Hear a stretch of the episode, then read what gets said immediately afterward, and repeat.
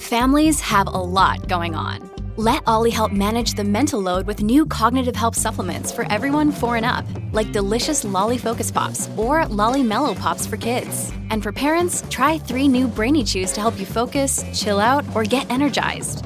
Find these cognitive health buddies for the whole fam at ollie.com. That's O L L Y.com. These statements have not been evaluated by the Food and Drug Administration. This product is not intended to diagnose, treat, cure, or prevent any disease. Podclass, i podcast di classe editori.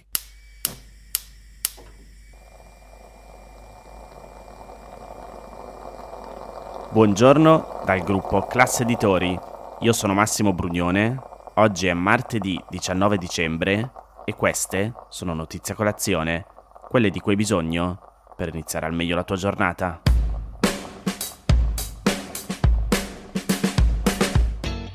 Nonostante il contributo degli stranieri, pari all'8,7%, l'Italia perde popolazione, invecchia e per la prima volta scende sotto i 59 milioni di residenti. Come scrive l'ANSA, questa è la fotografia che restituisce l'Istat sulla base dei dati forniti dal censimento 2022, che vede l'età media degli italiani salire a 46,4 anni e segna un ulteriore record negativo per la natalità, con 393.000 nati che sono 7.000 in meno rispetto al 2021 e ben 183.000 in meno rispetto al 2008. Stiamo parlando di una perdita del 31,8% dei nati tra appunto il 2022 e il 2008 ma è soprattutto un'Italia che vede per ogni bambino con meno di 6 anni la presenza di oltre 5 anziani, quando nel 1971 si contava un anziano per ogni bambino.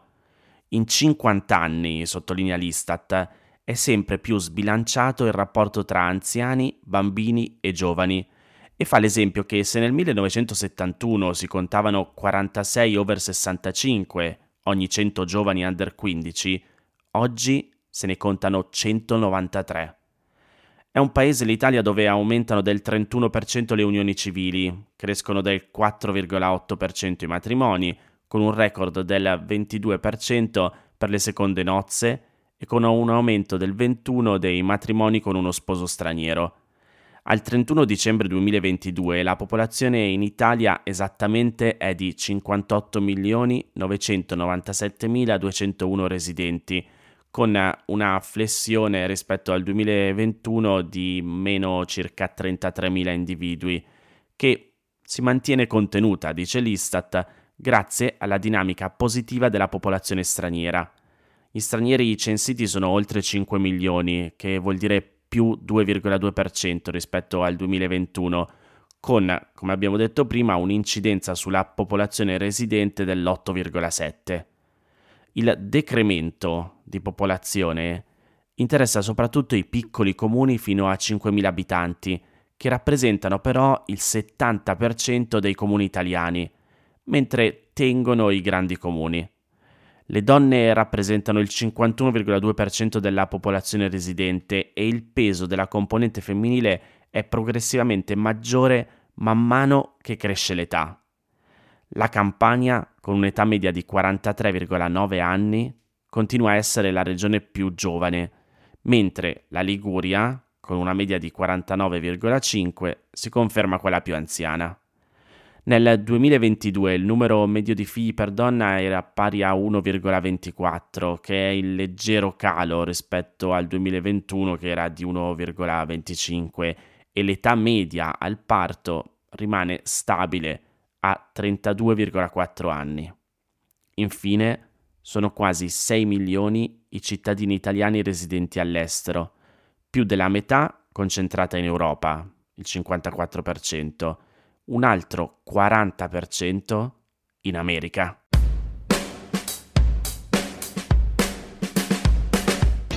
Domenica si è conclusa a Roma a Treiu, la festa giovanile della destra italiana che nei fatti è il più importante evento annuale organizzato da Fratelli d'Italia, il partito della Presidente del Consiglio Giorgia Meloni.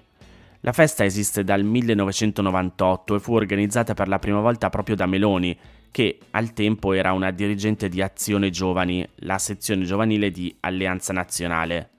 Poi dal 2014 Atreio è organizzato da Gioventù Nazionale, che è il movimento giovanile di Fratelli d'Italia.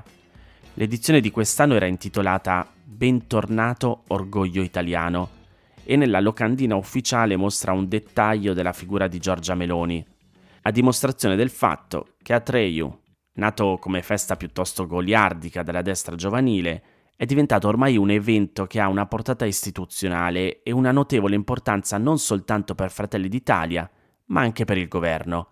E infatti è terminato domenica con un discorso della Presidente del Consiglio Giorgia Meloni. Il sito Pagella Politica ha fatto un fact-checking di alcuni passaggi di quello che ha detto la Premier. Sono andato a prendere gli audio per farveli sentire. Iniziamo col primo. A più di un anno di distanza dall'avvio del governo il nostro consenso è cresciuto rispetto alle elezioni dello scorso anno. È vero. Secondo i sondaggi condotti nel mese di novembre, Fratelli d'Italia, Lega e Forza Italia raccolgono insieme il 45,6% dei consensi. Alle elezioni politiche del 25 settembre, questi tre partiti hanno preso insieme quasi il 44%. Piazza Affari è cresciuta in questo periodo di quasi il 40%, ha fatto registrare in questo anno la migliore performance dell'intera Europa. Non è chiaro a cosa faccia riferimento Giorgia Meloni quando dice in questo periodo. In ogni caso, dall'inizio dell'anno l'indice del FTSE MIB di Milano è cresciuto del 28%, una crescita più alta rispetto a quella delle altre principali borse europee.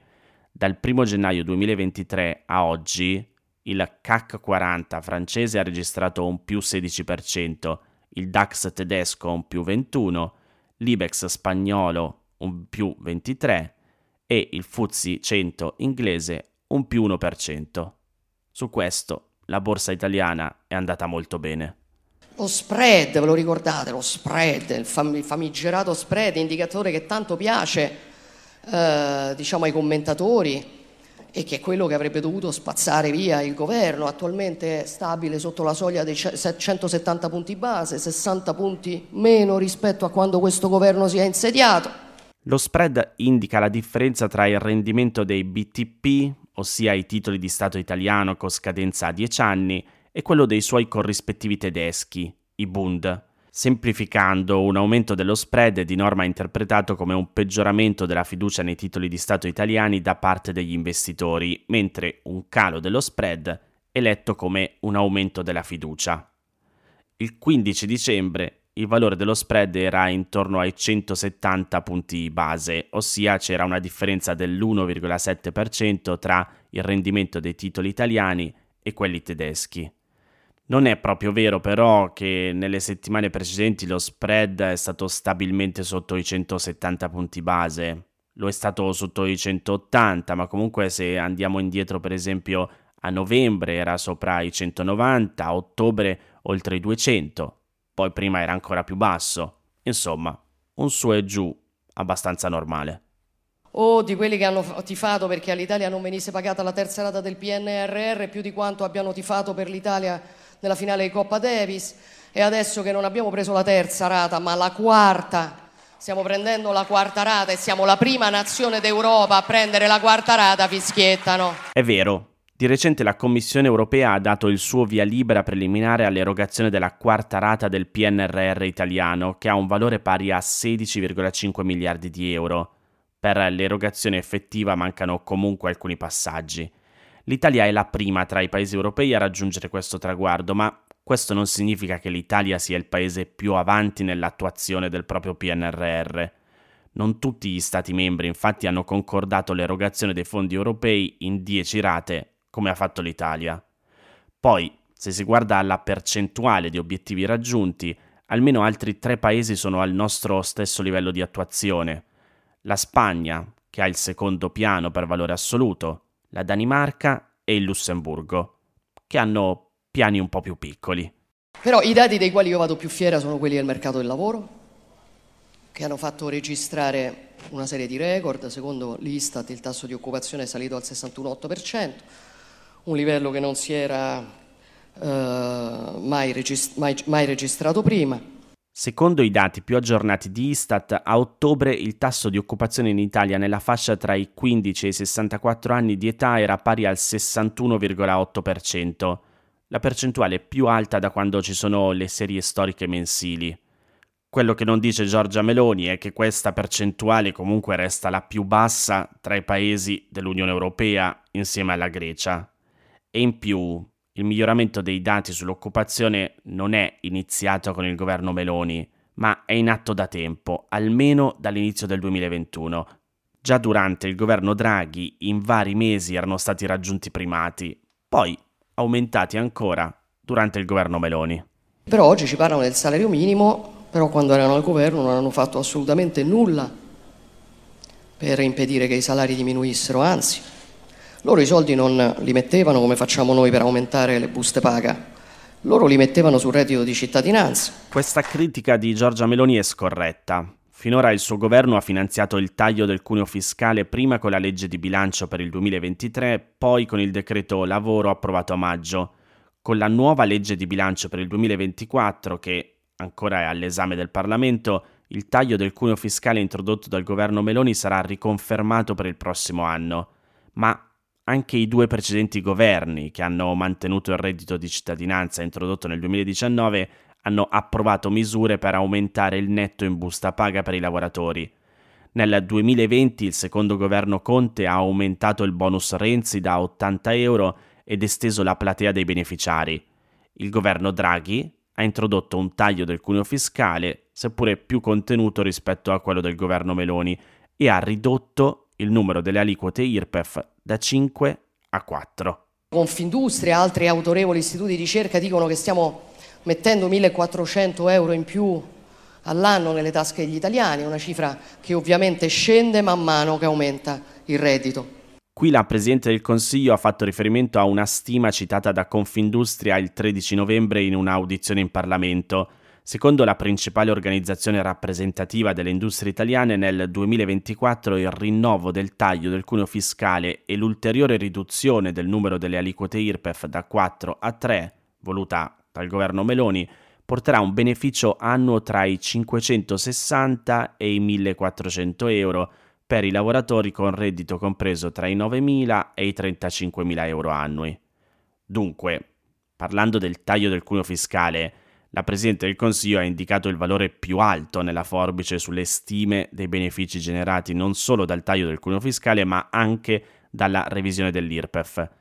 In ogni caso va sottolineato che la gran parte di questi soldi in più sono quelli che in questi mesi i lavoratori con una retribuzione fino a 35.000 euro annui hanno già preso grazie al taglio del cuneo fiscale che ora sarà rinnovato per il prossimo anno. Nelle scorse settimane sono poi state pubblicate altre stime. Secondo l'Ufficio parlamentare di bilancio, che è un organismo indipendente che vigila sui conti pubblici, il beneficio netto massimo generato dall'unione del taglio del cuneo fiscale e della revisione dell'IRPEF sarà pari a circa 1.350 euro e lo otterranno i lavoratori con un reddito pari a 31.700 euro annui. Il beneficio si ridurrà con il calare del reddito rimanendo costante a 260 euro, superati i 35.000. Oltre quella fascia non si applica più il taglio del cuneo fiscale, ma solo la revisione delle aliquote IRPEF. C'è stato qualcuno che andava in giro a farsi la campagna elettorale dicendo che grazie a lui era stato possibile ristrutturare gratuitamente casa e quel gratuitamente ci ha lasciato un buco da 140 miliardi di euro, l'equivalente di quattro manovre finanziarie, l'equivalente dei soldi che lo Stato spende un anno intero per tutto il sistema sanitario. Secondo i dati più aggiornati dell'Agenzia nazionale per le nuove tecnologie, l'energia e lo sviluppo economico sostenibile, la cosiddetta Enea, al 30 novembre 2023 il totale delle detrazioni maturate con il super bonus per i lavori conclusi aveva raggiunto quasi 90 miliardi di euro, una cifra più bassa rispetto ai 140 miliardi indicati ad Atreyu dalla Presidente del Consiglio.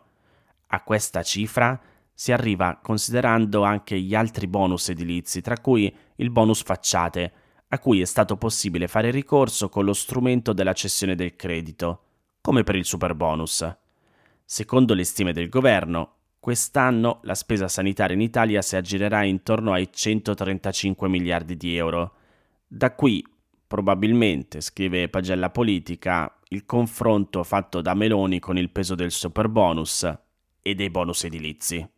Ci sono ogni giorno notizie di centinaia di milioni di truffe realizzate grazie a una norma scritta così male da aver trasformato quello che pure era un intento condivisibile all'inizio nel più grande favore, nel più grande regalo mai fatto dallo Stato italiano a criminali e truffatori.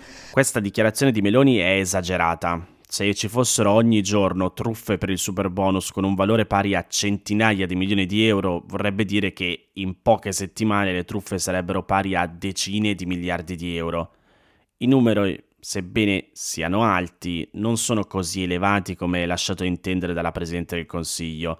Secondo i dati più aggiornati, dal 2020 in poi i crediti di imposte irregolari, oggetto di indagini e sequestri relativi non solo al super bonus ma a tutti i bonus edilizi, hanno raggiunto un valore pari a circa 12 miliardi di euro. L'Agenzia delle Entrate ha spiegato in passato che il super bonus pesa su questa cifra per una piccola percentuale. Dopo anni nei quali da tutta Europa puntualmente si davano appuntamento per venire a fare tutti i rave party in Italia perché questa era banalmente la Repubblica delle Banane, nell'ultimo anno non c'è stato neanche un rave party illegale in Italia. Questo non è vero. Secondo le ricerche fatte da Pagella Politica, rave party illegali sono stati organizzati in varie parti del paese negli ultimi 12 mesi, da quando cioè è stato introdotto il nuovo reato. Per fare qualche esempio, nei primi mesi dell'anno a Roma sono stati organizzati almeno tre rave party illegali, come li hanno definiti proprio alcuni consiglieri municipali, tra l'altro di Fratelli d'Italia. A maggio in provincia di Monza si è tenuto un rave party all'interno di un cinema multisala abbandonato. Durante l'estate fonti stampa hanno dato notizia di rave party illegali organizzati in Emilia-Romagna, in Lombardia, in Veneto, in provincia di Avellino, in Campania, dove tra l'altro due agenti di polizia impegnati nei controlli sono stati investiti. A ottobre invece, pochi giorni prima che anche Salvini e Del Mastro parlassero di rave azzerati, a Monza è stato scoperto un rave party illegale in un capannone. Bisogna considerare tra l'altro che questi sono i rave party scoperti.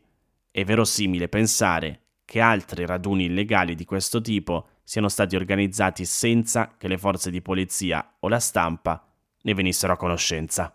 Abbiamo anche modificato la legge sugli sgomberi, introdotto il principio che la polizia può sgomberare l'immobile illegalmente occupato immediatamente, senza cioè attendere la convalida del giudice che si può ottenere successivamente. Con questa ultima dichiarazione che vi metto, Giorgia Meloni dà per fatto un provvedimento che in realtà non è ancora stato approvato definitivamente. Il 16 novembre il governo ha annunciato con un comunicato stampa di aver approvato durante un Consiglio di Ministri un nuovo disegno di legge con alcune novità in materia di sicurezza pubblica. Tra queste c'è una procedura volta a consentire a chi ne ha titolo il rapido rientro in possesso dell'immobile occupato con provvedimento del giudice nei casi ordinari e, quando l'immobile sia l'unica abitazione del denunciante, con un intervento immediato della polizia giudiziaria, successivamente convalidato dall'autorità giudiziaria. Ma ora il provvedimento dovrà essere esaminato dal Parlamento e approvato da Camera e Senato prima di diventare ufficialmente legge.